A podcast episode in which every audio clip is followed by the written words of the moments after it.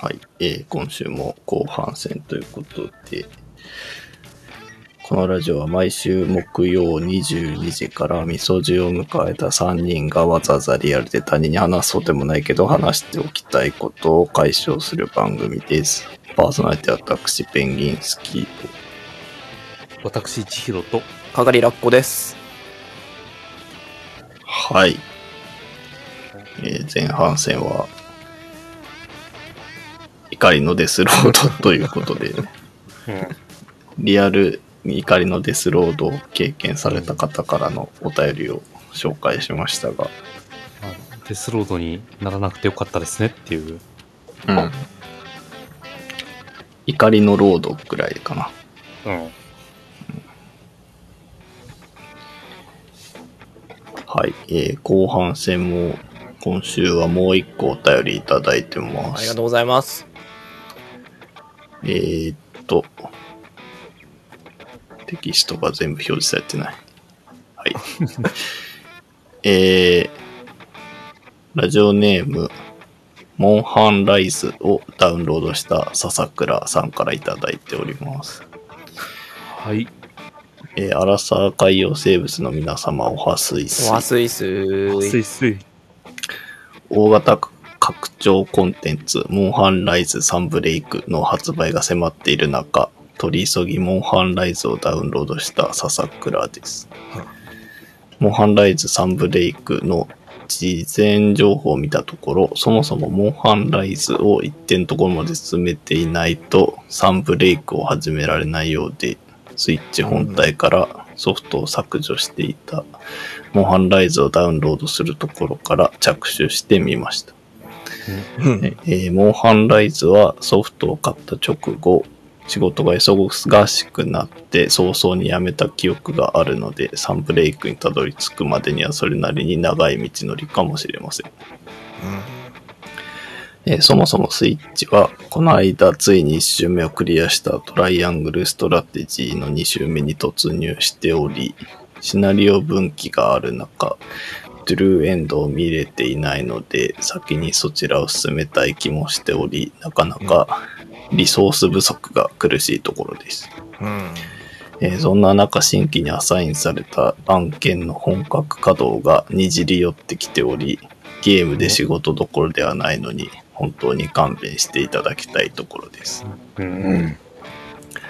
えーちなみにトライアングルストラテジーについては、ペンギンスキーさんが以前、どの選択をしたかみたいなお話をされていましたが、個人的に印象的だった自分の選択は、えー奪われた城を上流のダムを決壊させて城下町ごと水攻めすることになったというものです。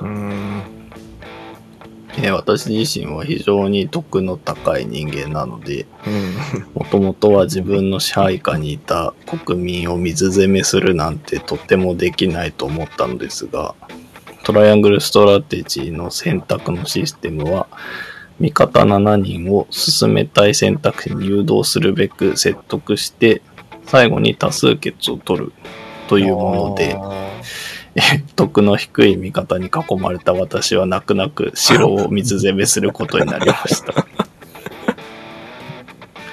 え水攻めしない時の選択肢は、秘密の道を経由して奇襲するか、あるいは交渉に持ち込むかみたいな話で、え勝利に近いものの心が痛む選択をするか、失敗するかもしれないけど、え心が痛まない選択をするか、そもそも交渉してみるかというのが判断ポイントだったと思います。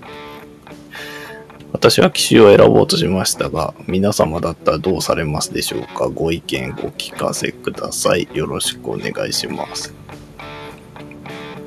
ということで、えー自分で決めてその選択になるんじゃなくて、周りの人と話をして、っていうの、進め方をしなきゃいけないんだ。そう。うん、面白いね。なるほど。で、説得しきれなかったんだね。そ笹倉さんがどれだけ、う。うんせ交渉しようよって言ってもみんな、いや、水攻めだって テーブルをタンいや、そのパーティーやってらんないな、ちょっと。いやないだってどう考えても方向性が違うじゃんね。解散です。方向性の違い。このゲームの、ね、だんだん自分の選択、いろんな、こういう場面以外の選択でね、味方のね、思想が偏ってくるんですよ。じ実は、このゲームって。すごいね。で、その、大体この辺でね、あの、偏ってるとね、味方の得が低くなったりするんあですよもう、決まっちゃってんだ、方針がう。んそう。私もね、ちょうどここと同じところで、私も奇襲をしたいかったんだけど、なんか、味方がひよったやつしかいなくなっていて、うん。なんか、交渉しようよってなっちゃって、こ交渉に、泣く泣く交渉に持ち込んだんですけど、へ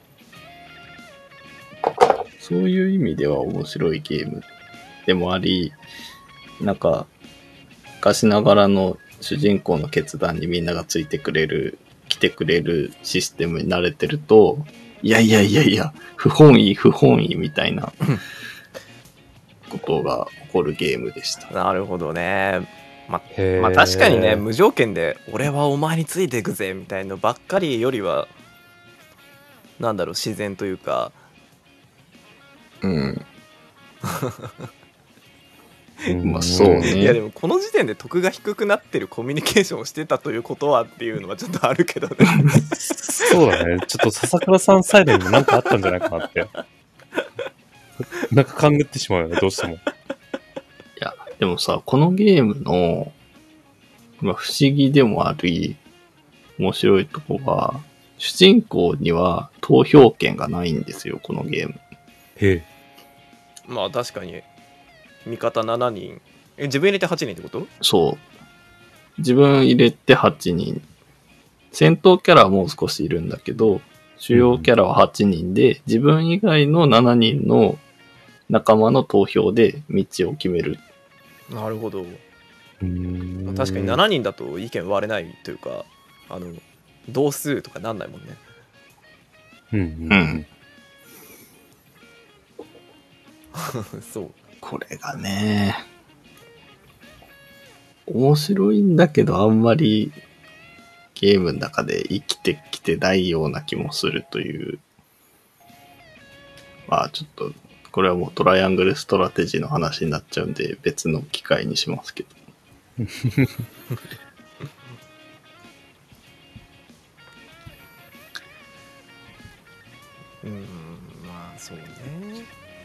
いや、でも、嫌じゃない？その、えっと、ピエールとかゲレゲレが、じゃあ、ビアンカとフローラ、どっち結婚しようかなっつってさ、うん。投票してきてさ、はい、ビアン、うん。フローラですとかええー、お前らってなるね。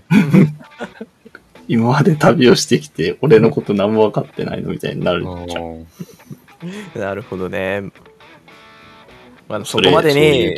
しっかりとコミュニケーションを取っていこうみたいな。うん。ちなみにこのトライアングルストラテジーが、なんかそんなに、なんだろう、他のキャラクターたちはどういう条件で、なんかそういう選択肢が変わるとかってのは、やってて、操作はできるものなの？自覚的に。えっと、その説得自体は、あの、なんか街とかで情報を集めてきて、うんうん。そうすると選択肢がいくつか増えたりとかして、ああ、なるほどね。で、私はこう思ってますみたいなこと言ってるときに、いや、例えば、なんか街の人から聞いたんだけど、相手の将軍は誰々じゃなくて、なんかもっと弱いやつがいるらしいぞみたいなこと言うと、え、そうなんですか？それだったらいけるかもしれませんねとか言って、は考えが変わりましたみたいなことをやるんだけど、それと同時にそのふさっき言った普段からの行いみたいなので、うんなんか、その説得されやすさみたいなのが変わってて。同じ説得の仕方しても、その裏パラメータみたいなやつが、そっちにな、なびいてないと、足り、説得力が足りなくて、あ嫌なリアリティだななんみか。たいなな。感じなのよ。はあ、怖同じこと言っても人によって捉え方変わっちゃうもんね。リアルでも、リアルでは。うん。そう、そそうだねいうこと。だからここまでの選択肢の時は、普通に自分がい行きたい方に誘導すると結構みんな普通に入れてくれてたんだけど、この辺になるとなんかすげえ怪しい挙動を押し出すね、みんな。へえ、よくできてるね。おお前らそんなに頑固だったっけ？みたいな。投票の時、やっぱり俺はお前を信じられないみたいなこと言われながら、チャリーンみたいな。やかましいわ、みたいな。いや、やっぱり、根回しって大事なんだよな、そういう意味では。嫌やな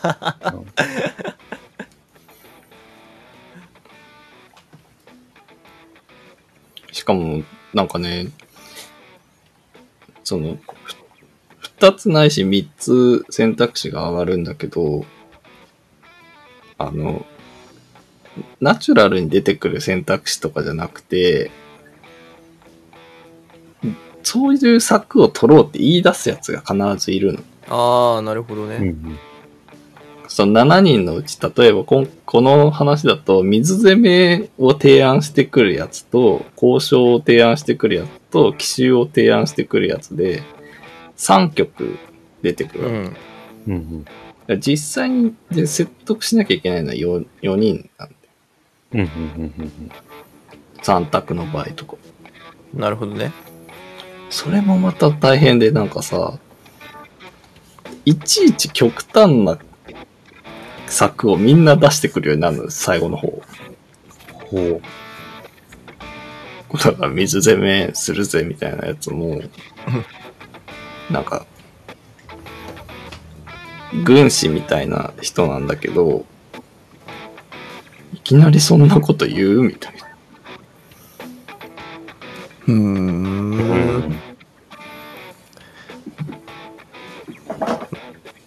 もあれだもんね、もともとは自分の支配下にいた国民をだもんね。うん。鬼畜の所領よ、そんなもん。まあ、意外とリアルでもさ、最初に意見を出せる人は結構そういう偏った人とか、うん。なんだろう。思想強い人とかね。あそうそうそうもう自分の信念を疑ってないからこそいこう最初に意見が出せるみたいな、うんうん。やっぱそうそういう一面もあるんじゃない？うん。うん。うんあの、面白いゲームではあったんだけど、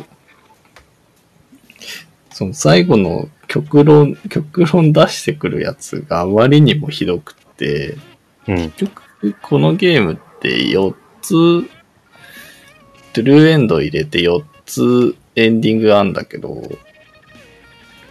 俺2つしか見てない。てかやってない。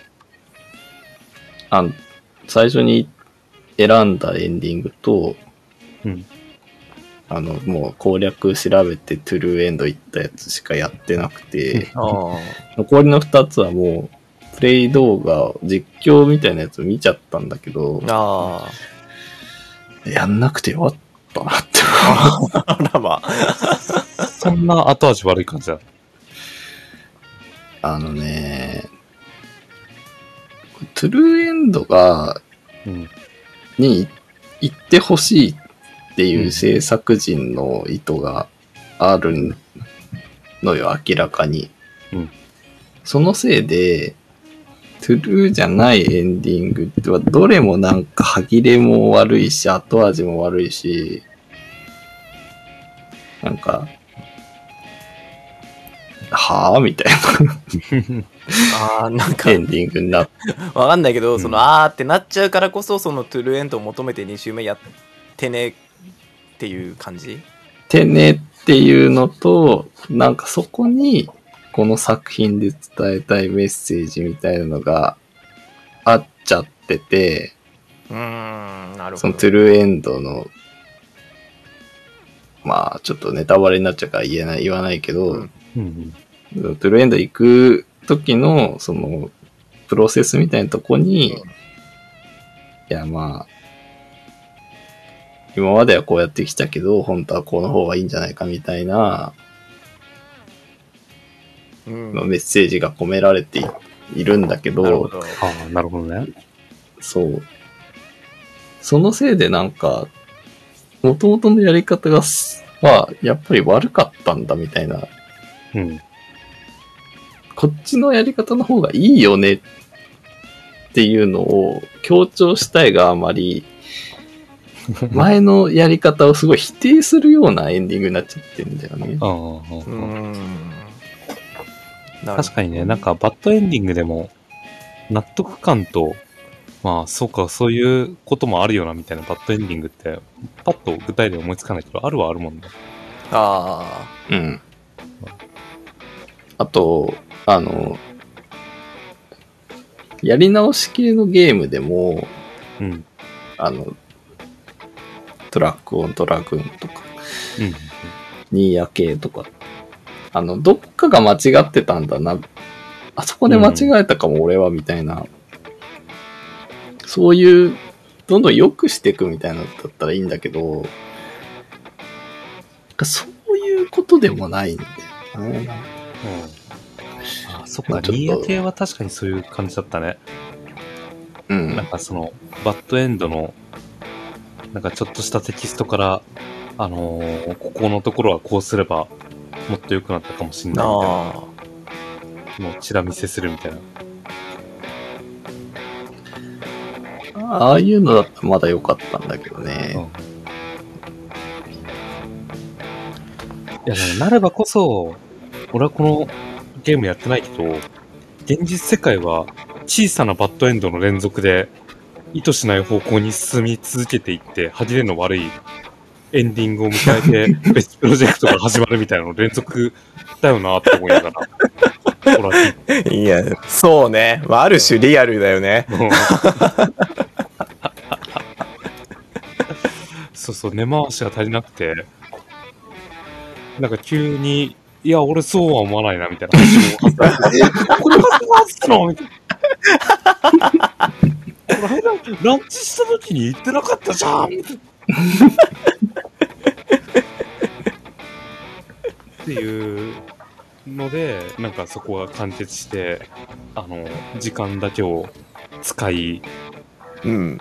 忘れた頃にまた新しいプロジェクトが立ち上がって、頑張るぞって言って、また、無限ループが始まるみたいな。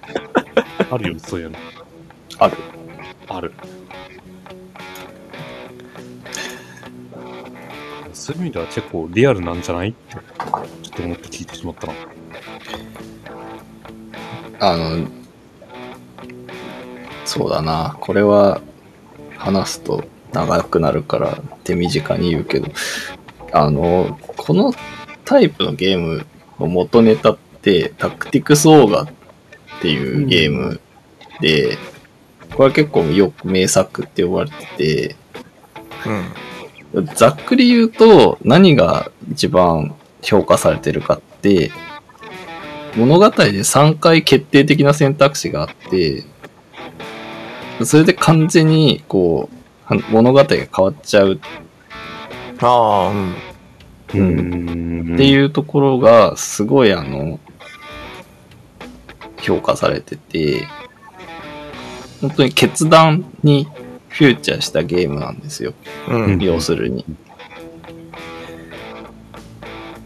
でも、細かい選択肢の、もちろんタクティクスオーガにもあるんだけど、物語にものすごい影響するのは大体その3回なの。ううんん。。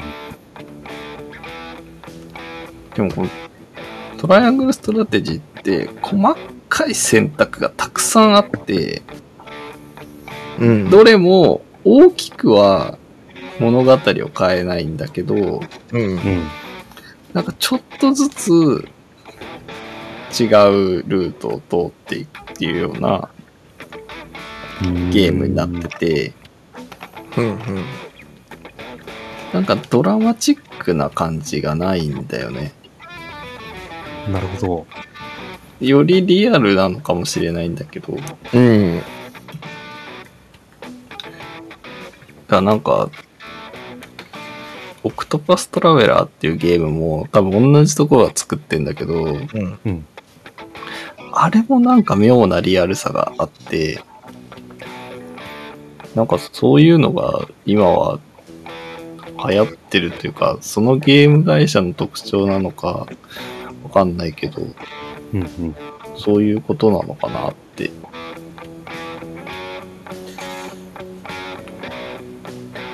なるほどね。思っている。うん。まあでも確かにその選択肢が何個かあってそれでエンディングが変わるすごいってなったゲームが元にあってじゃあそこからどうやって発展させようみたいになった時にやっぱ選択肢増やしてもっと分岐増やそうぜみたいになるのは自然というか、うん。うん。うん。うん。そうだね。うん。でなんだろうな。その昔はそれ、まあ、狙ってやったのか分かんないけどやっぱどんなに分岐させたくてもさあの容量がないからできないとかそういうのもあるじゃない？うんうんうんうん。で今はもう結構無限にそういうのができるんだろうから、まあ、そういうのを使っていくともう色無限の選択肢と、うんうんうんうん。あの、うん、ちょっと、なんていうかな、ザラッとした舌触りのストーリーが 出来上がるみたいなね。うん。でも、なんか、えーあどんどん愚痴になってっちゃうんだけど、い なんかね、せ、決断したつもりなのに、あんま意味ないみたいなこともあって、はやっぱ、ある種族を、あの、救うか、あの、敵国に差し出すかっていう選択肢があって、うんまあ結構重要だと思うじゃ。うん。うん。で、でも、救うって選択肢をした時は、その、一、その一民族、一族と一緒に、まあ、たた、敵国と戦って、敵国の資格と戦って、ってやるんだけど、差し出しちまえって言った時も、その後結局差し出さないんだよ、確か。へえ。うーんそれはダメじゃないって思うんだよね。だって、うん苦渋の選択で、さ、ここでは、あ、差し出しちゃうんだ、つってさ、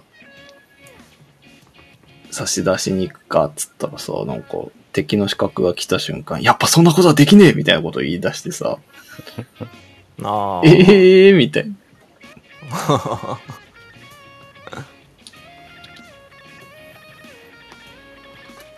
それなんかはでもあれだ進めてよ。よね。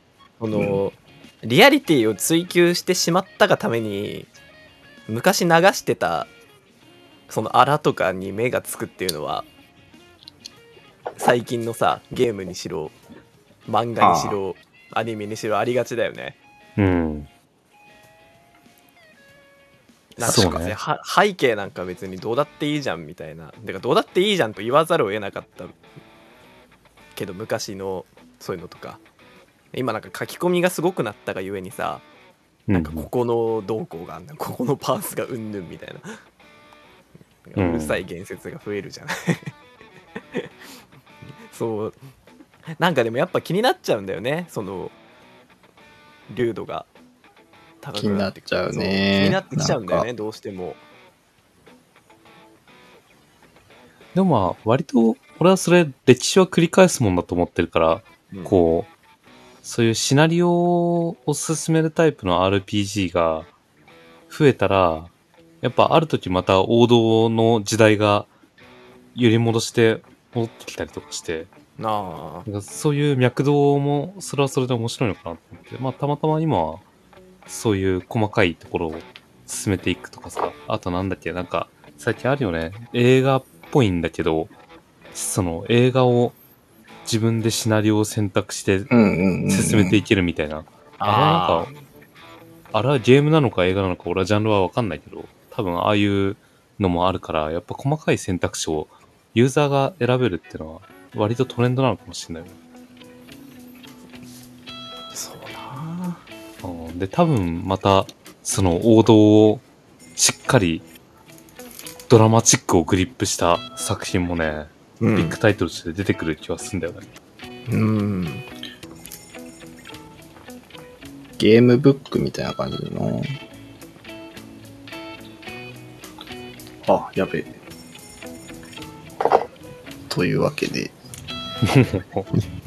というわけなんですよ。はい。全然、あれだな。どうせ話すならもう全部まとめて話しちゃえばよかった。いや、でもまあ、水攻めもたまには悪くないんじゃない？夏だし。確かに。国民も涼しい、楽しいプール日和かもしれないしね。ちょっと今の炎上しないよね。さすがに水攻めで炎上するケースは俺聞いたことないよ。いいないと思うよこのご時世さすがにしないでしょ水攻めしない。多分ちょっと、3日くらいナムナムしときながら寝ます。はい。はというわけで、今週も、えーお便りありがとうございましたあり。がとうございました。えーっと、今週もあと1日ですけども、うん頑張りましょう。気温も上がってきたので、や頑張ってやっていきましょう。はい。体には気をつけて、はーい。Otzmens. Otzmens.